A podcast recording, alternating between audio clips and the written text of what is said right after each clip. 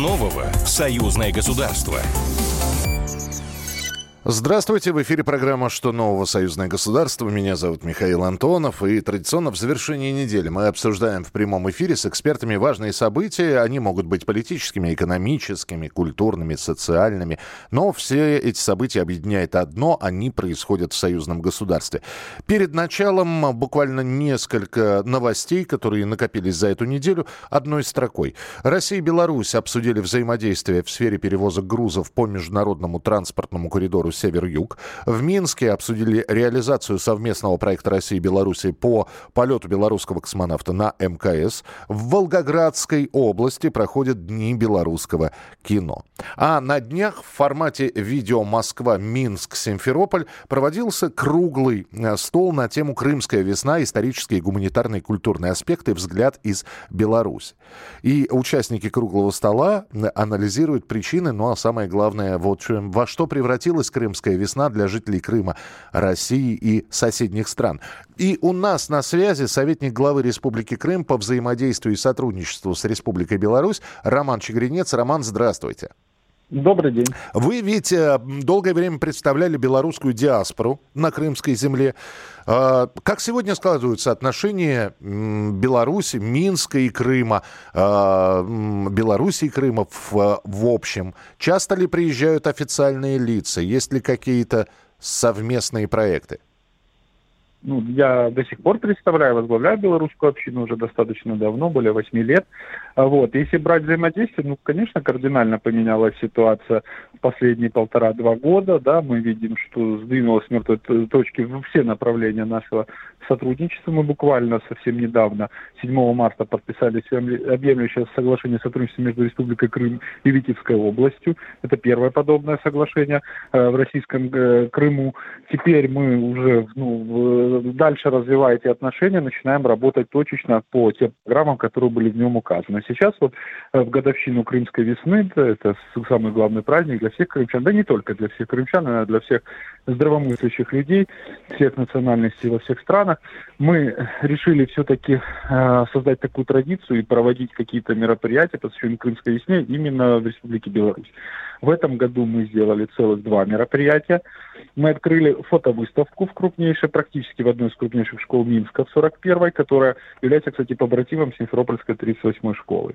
Э, вот, фотовыставка о Крыме и Крымской весне. И мы провели такой большой экспертный а, круглый стол, куда мы пригласили представителей научного сообщества из э, лучших вузов Республики Беларусь, да, ну и по видеосвязи с, нам, с нами была Республика Крым, Общественная палата. Мы обсудили наши достижения за эти 9 лет, мы обсудили, к чему мы пришли и куда нам двигаться дальше. Я хочу сказать, что достаточно интересная дискуссия получилась, разная, не только мягкая, обсуждали разные вещи. Я думаю, в следующем году, в юбилейном, на 10 лет мы уже сделаем большой форум. И мы уже сейчас начинаем об этом думать и работать, потому что идея, она действительно осуществима, она востребована, она нужна. Я думаю, это будет такой большой э, форум, и мы его опять же сделаем в Минске.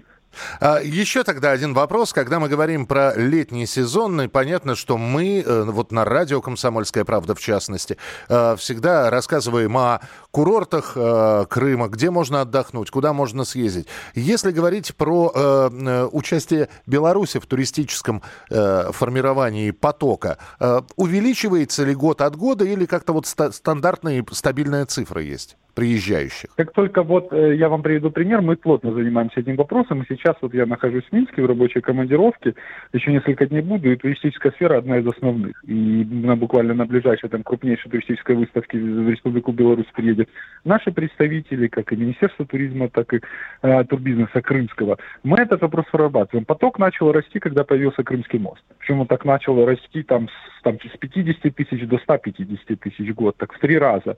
Вот, после э, во-первых, потом ковид, потом закрытие авиаперелетов, конечно, ударило. Я думаю, он упал порядка э, в два раза точно, он, наверное, где-то просел. В этом году пытаемся сделать программу именно для Беларуси, отдыхая в Крыму, которая будет достаточно бюджетна.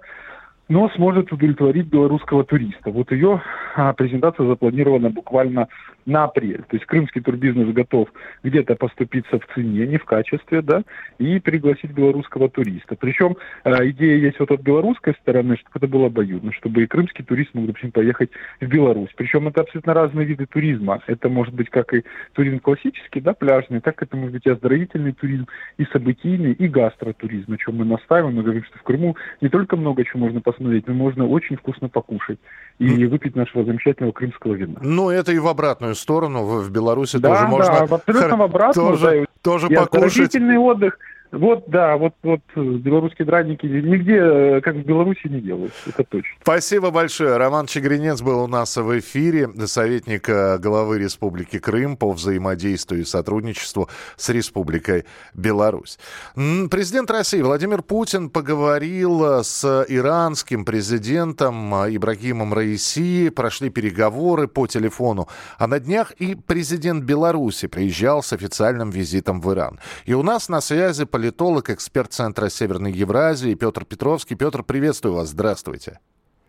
Добрый день. А, не то чтобы вектор поменялся, но э, если почитать новости, а вот об этих встречах, а, а, а, а, то, и про китайские, а, российско-белорусские взаимоотношения с Китаем, такое ощущение, что вот более чем очевидного разворота в сторону Востока трудно себе представить.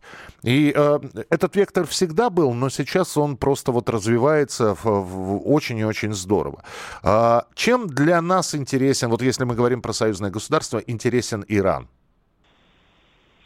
Прежде всего, своей логистикой, выходами к незамерзающим портам, емкостью рынка около 86 миллионов человек – да и самое главное, это очень значимое, как в исламском мире, так и на всей планете государство, все-таки 17 по территории, поэтому и для Беларуси, и для России э, Исламская республика Иран является одним из основных э, игроков в архитектуре как евразийской безопасности и отношений, так и общемировых.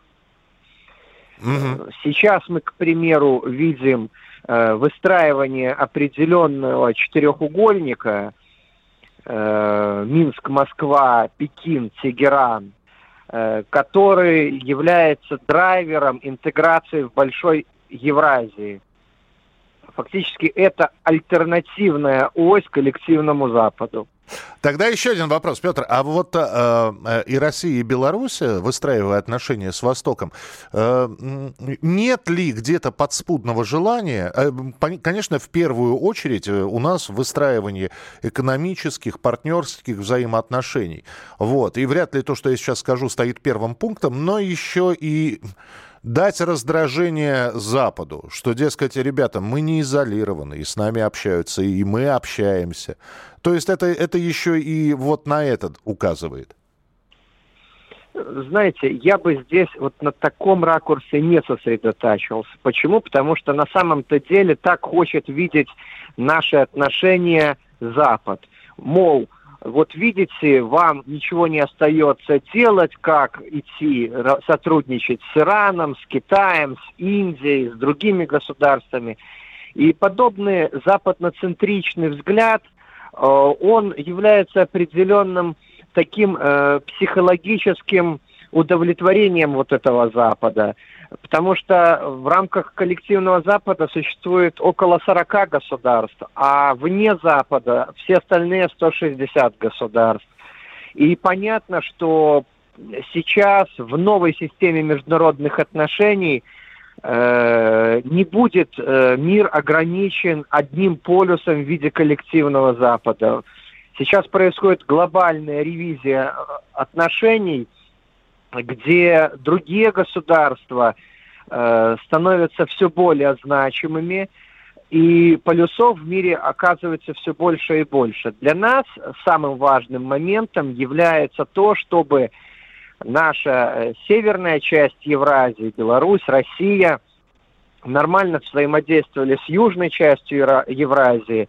Ведь я напомню, с 19 с 18 веков э, наши западные, в кавычках, партнеры, пытались все время э, нас отрезать от выходов к Индийскому океану, к Персидскому заливу, потому что с точки зрения логистики это важное стратегическое э, направление для того, чтобы мы могли свободно и независимо от э, всяких желаний коллективного Запада реализовывать свою внешнюю политику.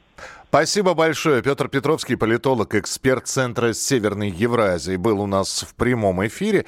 Ну и действительно, а, во время переговоров, вот про которые я говорил, между Путиным и РСИ, а, обсуждались очень многие повестки, в том числе а, и в космической отрасли, и в экономической.